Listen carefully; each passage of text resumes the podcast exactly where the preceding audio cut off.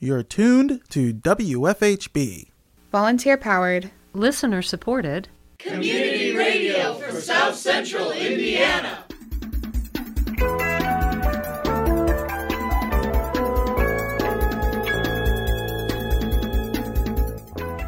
Good afternoon. Reporting remotely for W F H B, this is Benedict Jones. And I'm Sarah Vaughn. This is the W F H B local news for Wednesday, July twenty-second, twenty twenty. And I got in trouble, good trouble, necessary trouble. In today's feature report, we look back at the legacy of John Lewis, a Georgia congressman and black civil rights leader who died on Friday. In September of twenty fifteen, he gave a talk at the I U Auditorium titled The Power of Words. We revisit that lecture in today's program. Also coming up in the next half hour, you'll hear from the Monroe County School Board meeting on Tuesday, where board members discussed reopening for the fall semester. But first, your local headlines.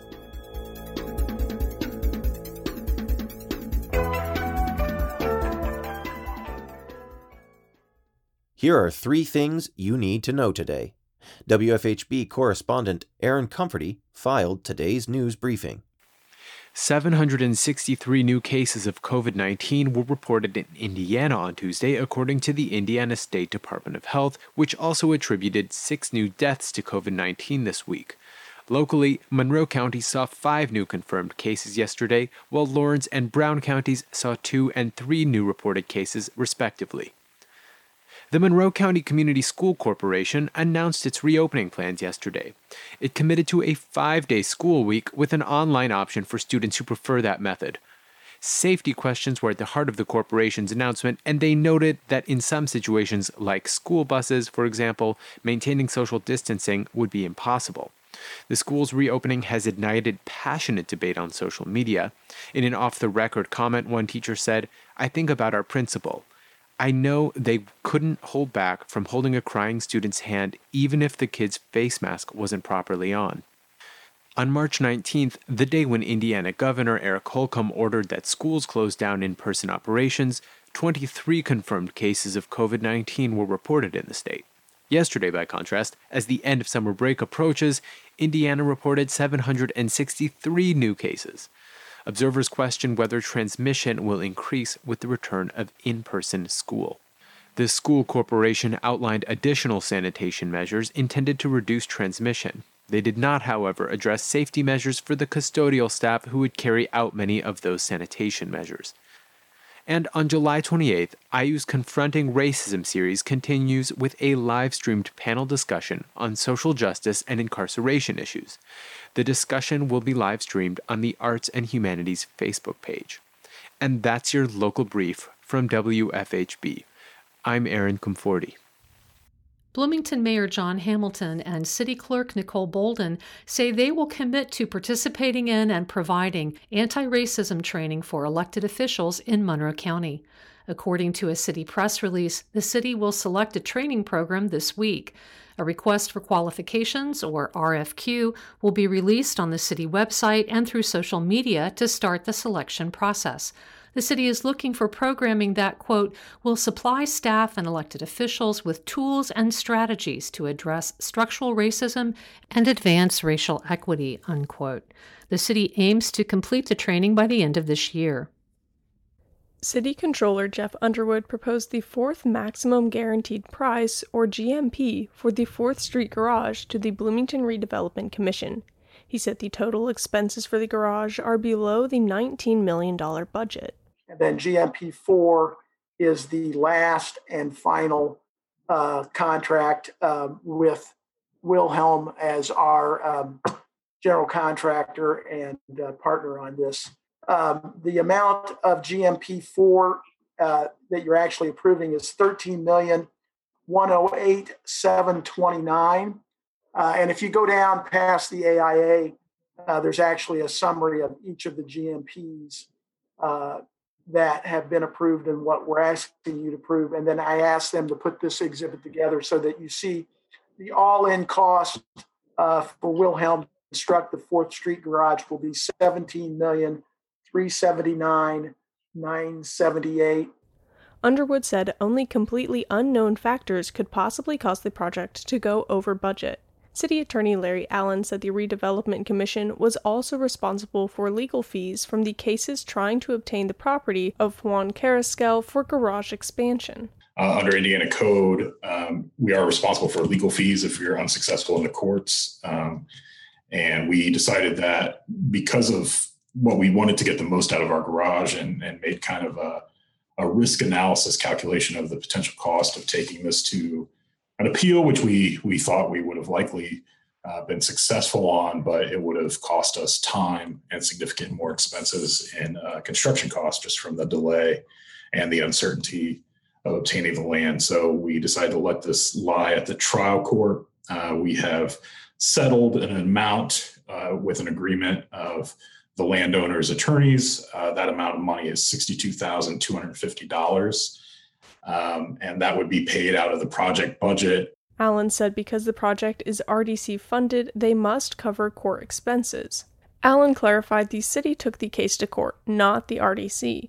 Commissioner Lee Sandwise said the garage was planned to benefit the public and the court should have ruled in favor of the city. Commissioners unanimously approved the M G P and legal fees. The City of Bloomington Utilities Department invited residents to participate in a volunteer program called Adopt a Drain. According to a city press release, the volunteer program was created to keep local storm drains clear, to prevent flooding and preserve water quality. Volunteers would commit to clearing certain drains before heavy rains.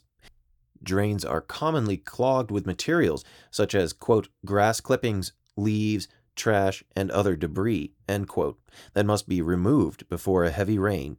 Drain inspection would be required once a month along with a quarterly online report.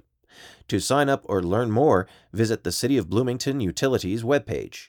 The Richland Bean Blossom School Board discussed and approved changes to their reopening plan. Superintendent Jerry Sanders said the school corporation will continue to work with the Monroe County Health Department and schools plan to open on August fifth. Sanders said people should expect changes to the reopening plan and should prepare for the unexpected. When a student or a staff uh, has a positive test, or somebody in their family uh, has a positive test, uh, our first course of action is going to be contacting the, the uh, Indiana State Health Department and the Monroe County Health Department. And then uh, they will conduct contact tracing and determine uh, who that person interacted with. Based on the contact tracing, that'll tell us um, to what degree uh, we might have to have closure. Uh, we we may find out that, that whoever it is might not have had any contact with uh, anybody at R B B, or might be a limited number, might be just a classroom. Uh, or just one school. Uh, so based on that contact tracing, based on the conversations with the health department, uh, that'll determine what we do at, at that point, and then we would communicate that uh, to our families. So, Sanders said teachers must be prepared for online teaching and parents must plan for childcare. He said many students already registered for the coming school year. As of today, Uh, we had, we've had uh, one thousand eight hundred seventy-eight students to register. That's seventy point one eight percent. Uh, and of those uh, one thousand eight hundred seventy-eight, one thousand six hundred seventy-seven of those, uh, or eighty-nine point three percent, have chosen in, the in-school option. Uh, two hundred one students, uh, I should say probably their parents, uh, Uh, chose virtual school, and that's uh, ten point seven percent. And uh, so we still have uh, seven hundred ninety-eight students uh, still to register. Sanders said a student's registration plan can be changed before August fourteenth by calling their building principal. He said the school corporation has twenty thousand masks available for students. Sanders presented plan changes for the schools. The Early Childhood Center uh, changed their uh, plan for uh, water bottles. Uh, so now the, the plan will read that students will bring, bring personal water bottle, bottles to school each day, and water bottles will be provided as needed. Water bottles will go home each day to be washed, uh, and water fountains will not be used. Uh, that's the new language. And then uh, we didn't have any changes at the primary school. Uh, at the intermediate school, uh, we added the desk shields will be used in grades uh, three, three through five. And since we'll have the desk shields uh, in place, uh, students will be able to, to get a mask break while they're at their seat and behind their uh, desk shield. Uh, the junior high had no changes, and at the high school, uh, we uh, went from a seven-period day to uh, a three- or four-period day. Uh, each class period will be seventy-five to eighty-five minutes. Uh, there will be a break taken during each class period. Uh, students will be permitted to leave the classroom for emergency, emergency circumstances only. Sanders said plans are in place to regularly sanitize buses and backup cleaning suppliers are ready. Secretary Deborah Mary said parents should familiarize children with wearing masks and get them excited for school. With the start of the twenty twenty twenty twenty-one school year quickly approaching, the Monroe County Community School Corporation is finalizing what this school year will look like for students and staff. W F H B correspondent Alex Dieterer provides us with an update. As the evenings get a little cooler and the leaves become a little more colorful, the first day of school is just around the corner, although looking a bit different than years before. With twenty-two schools and just over eleven thousand students, the Monroe County Community School Corporation has a lot to consider before school doors open in August. In a five two vote at Tuesday's M C C S C board meeting, high school students will now have the option to attend school five days a week under plan revisions. Superintendent Judy DeMuth recommended some revisions to the reentry plan, including making the five-day option available for high school students, and allowing the district to abide by the guideline changes that are anticipated Friday from the Centers for Disease Control and Prevention. According to M C C S C's Reentry and Recovery Plan, each morning before school, families must complete a home screening of their child, while staff members will also complete daily self-screenings. Teachers will also be trained on signs and symptoms of COVID nineteen. If a student has COVID nineteen symptoms at any M C C S C school, they will be isolated from other students in the health office, while wearing their face covering and wait to be picked up by their guardian. At Tuesday's board meeting, M C C S C board member Elizabeth Rue questioned M C C S C Assistant Superintendent Andrea Mobley on the precautions taken if a student shows symptoms of COVID nineteen. Um, for Doctor Mobley, um, I... Well, I think I know this answer, but to clarify, unless the health department is recommending that a family, that a student be tested or removed, we will never know that from the school. I'm sure that students will talk, but we'll never know from the school that somebody in our child's classroom has been exposed or has had symptoms and or potentially test positive. Is that correct? So we will follow the guidance on the health department in terms of who might need to be notified. But of okay. course, confidentiality is extremely important. And we have stressed right. that over and over again with all of our staff. The confidentiality of our students and our staff members is extremely important. If there's a need to notify, then we will notify, but we will remain confidential about who the individual is. And I've also been told by the health department, there will be times when they don't tell me who the individual is. They, okay. So we may not know. And sometimes I know parents and teachers will, will want to know if, if we have a positive case, they'll want to know who, who the person is. And there may be times we don't even know. We may not know who, but we would know that we have one. And then we'd be working with them to close the classroom, close the school, or close the corporation. All M C C S C school health offices are staffed with a health aide or a nurse, sometimes both. Eight M C C S C schools have a full-time nurse, while employing an additional nine full-time nurses who split their time among the other schools. M C C S C has employed thirty-three full-time health services staff, which includes seventeen full-time registered nurses. According to the Herald-Times, M C C S C Director of Health Services Renee Steichleather said M C C S C nurses and health aides will undergo rigorous training on how to recognize the signs and symptoms of COVID nineteen, how to respond appropriately, and how to mitigate the infection process. Steichleather said medical grade masks will be worn by staff in health offices, and more personal protective equipment such as gowns and face shields will be available if needed. Come August, some Monroe County school staff, such as music teachers, occupational therapists, and school psychologists, will be traveling between schools, and in some cases, between school districts. According to the Herald-Times, Mobley said an estimated five percent of district employees travel among buildings, and all M C C S C schools have at least one teacher who travels to another school. Mobley goes on to say that if there is a confirmed COVID nineteen case in a building that has an employee who travels, and that building were to close, whether or not that employee would continue to work at a different building all depends on the situation. M C C S C families have until noon Wednesday to select either the online or hybrid option. Students and families will have the ability to change this decision within the first two weeks of school. It is unknown at the time how many students will choose the in-school option for the twenty twenty twenty twenty-one school year. At the conclusion of the meeting, board members made motions to table three recommendations made by board member Brandon Schur: delaying the start date for M C C S C students, having all M C C S C students start school online, and a new public re-entry plan. The next regular meeting of the M C C S C Board will be six p.m. July twenty-eighth at the CoLab, five fifty-three East Miller Drive in Bloomington. For W F H B, I'm Alex Dieterer. U S Congressman John Lewis died on Friday to a long battle with cancer. In September of twenty fifteen, Lewis gave a lecture at the I U Auditorium titled The Power of Words. For more, we turn to W F H B News Director Cade Young.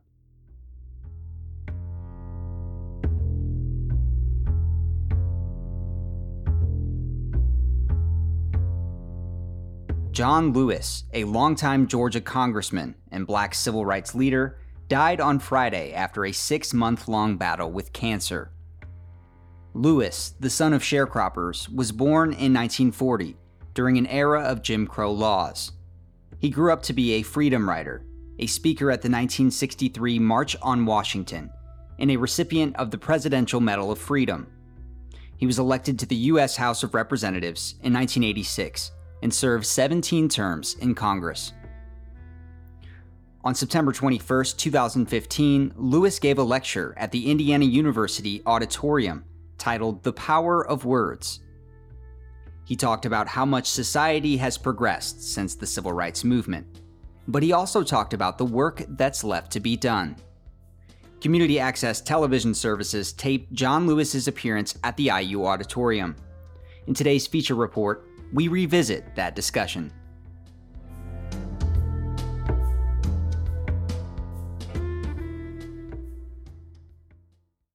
Lewis grew up in a time of segregation, a system where he was told not to get in the way.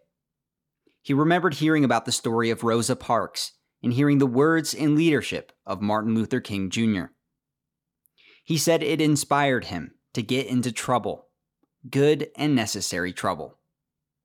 We visit the little town of Troy, visit Montgomery, visit Tuskegee, visit Birmingham. I saw those signs that said white men, colored men, white women, colored women, white waiting, colored waiting.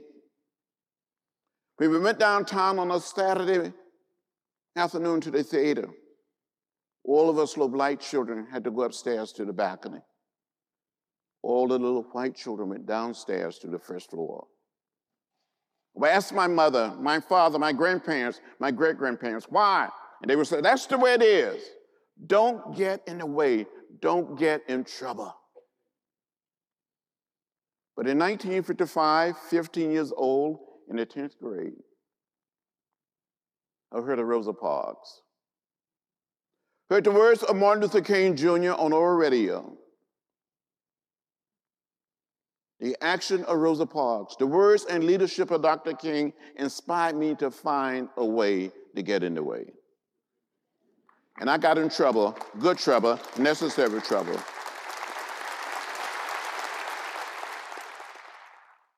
Two scholars sat in seats behind Lewis at the I U Auditorium.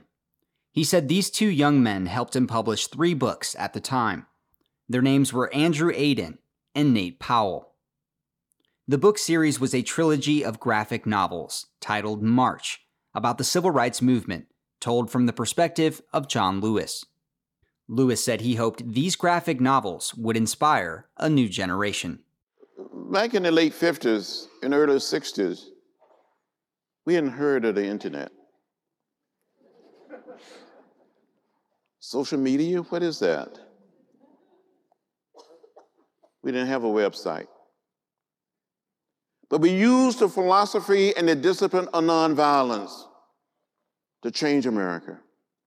With many young people, there was young people from this state and from all across our country, blacks and whites, Latino and Asian American, that literally put their bodies on the line during the sit-ins, during the freedom rides, during the marches. Be sitting there in an orderly, peaceful, nonviolent fashion, waiting to be served, and someone would come up and spit on us, or put a lighted cigarette out in our hair or down our backs, pour hot water, hot coffee on us. We didn't strike back. Many of us grew to accept the way of peace, the way of love, the way of nonviolence as a way of life, as a way of living. We wanted to redeem the soul of America. We thought if we can just get it right, maybe it would serve as a model for the rest of the world. March, book one and book two are saying to all of us that we can do it. We can change things. We can create a new, new America, a better America. We're saying it in, the, in effect that we're one people, we're one family, we live in the same house, the American house, the world house, that we must look out for each other, care for each other, and we can do it. Lewis then spoke about the Freedom Riders in the nineteen sixties. Freedom Riders were groups of young civil rights activists who took bus trips through the American South to protest segregated bus terminals. I'm going to speak just one moment about the Freedom Rides. Those of you that was not even born in nineteen sixty-one, the same year that President Obama was born. Just think, in nineteen sixty-one, I was twenty-one years old, had all of my hair and a few pounds lighter. My first trip to Washington, D C. In nineteen sixty-one, black people and white people could be seated together on a Greyhound bus, a Trailway bus, leaving the nation's capital to travel through Virginia, through North Carolina, South Carolina, Georgia, Alabama, Mississippi, on our way to New Orleans. We were testing a decision of the United States Supreme Court. Along the way, we were beaten and jailed and arrested. And I remember on May ninth, nineteen sixty-one, a group of us left Washington, arrived in a little town called Rock Hill, South Carolina, about thirty-five miles from Charlotte, North Carolina. My seatmate, a young white gentleman, the two of us tried to enter a so-called white waiting room. We were jumped and attacked by members of the Klan and left lying in a pool of blood. Many years later, one of the guys who beat us came to my office in Washington in February oh nine, in his seventies, son in his forties, who came with him. He said, "Mister Lewis, I'm one of the people that beat you and your friend. I want to apologize. Will you forgive me?" His son started crying. He started crying. I said, "I accept your apology. I forgive you." They hugged me. I hugged him back, and I started crying. The signs that I saw growing up and the signs that I saw in the sixties, they're gone, and they will not return. The only place that we will see those signs, the only places our children will see those signs today, will be in a book, in a museum, on a video. And for people who said nothing have changed in America, I feel like saying, come and walk in my shoes, and I'll show you change. He reflected on voter suppression in the nineteen forties, where people were forced to pass a literacy test to register to vote. He said times have changed and that we are a better society today. However, he said there is still work to be done. Just think a few short years ago, during the forties and the fifties, during the sixties, in a place like Selma and other towns and communities between Selma and Montgomery, people had to pass a so, so-called literacy test to register to vote. People stood in unmovable lines. On one occasion, a man was asked to count the number of bubbles in a bar of soap. On another occasion, a man was asked to count the number of jelly beans in a jar. There were African-American lawyers, doctors, college professors, high school principals, housewives, farmers were told they could not pass their so-called literacy tests. In a place like Selma, the only time you could attempt to register was the first and third Mondays of each month. There was one county between Selma and Montgomery, Lowndes County, more than eighty percent African-American. There was not a single registered African-American voter in the county. The state of Mississippi had a black voting age population of more than four hundred fifty thousand, and only about sixteen thousand were registered to vote when the Voting Rights Act of nineteen sixty-five was signed into law. But because of what happened on that bridge in Selma, the Congress responded, the President of the United States responded, passed that act, signed into law on August sixth. We live in a different America, a better America, but we're not there yet. It is our hope that March, book one, book two, and book three, and there may be a book four, would inspire all of us to realize that we must move together or not at all. It was the late A. Philip Randolph who was said over and over again, he was Dean of Black Leadership during the sixties. He championed the March on Washington in nineteen sixty-three. He was said from time to time, maybe our foremothers and our forefathers all came to this great land in different ships. We're all in the same boat now. That's still true today. We must look out for each other and care for each other and continue to march forward to redeem the soul of America and create the beloved community. Thank you for being here. Thank you.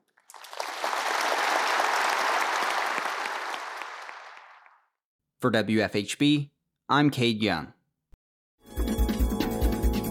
You've been listening to the W F H B Local News. Today's headlines were written by Aaron Comforty and Sidney Foreman in partnership with C A T S, Community Access Television Services. Our features were produced by Alex Dieterer and Cade Young. Our theme music is provided by Mark Bingham and the Social Climbers. Cade Young is our engineer and executive producer. For W F H B, I'm Sarah Vaughn. And I'm Benedict Jones. Thanks for supporting Indiana's only volunteer-powered, listener-supported, independent local news program. You can hear tonight's full broadcast, as well as all other W F H B news programming online at W F H B dot org. You can be a part of our award-winning news team. For more information about joining our volunteer team of citizen journalists, email news at W F H B dot org. Stay tuned for Cool Solutions, coming up next on W F H B Community Radio.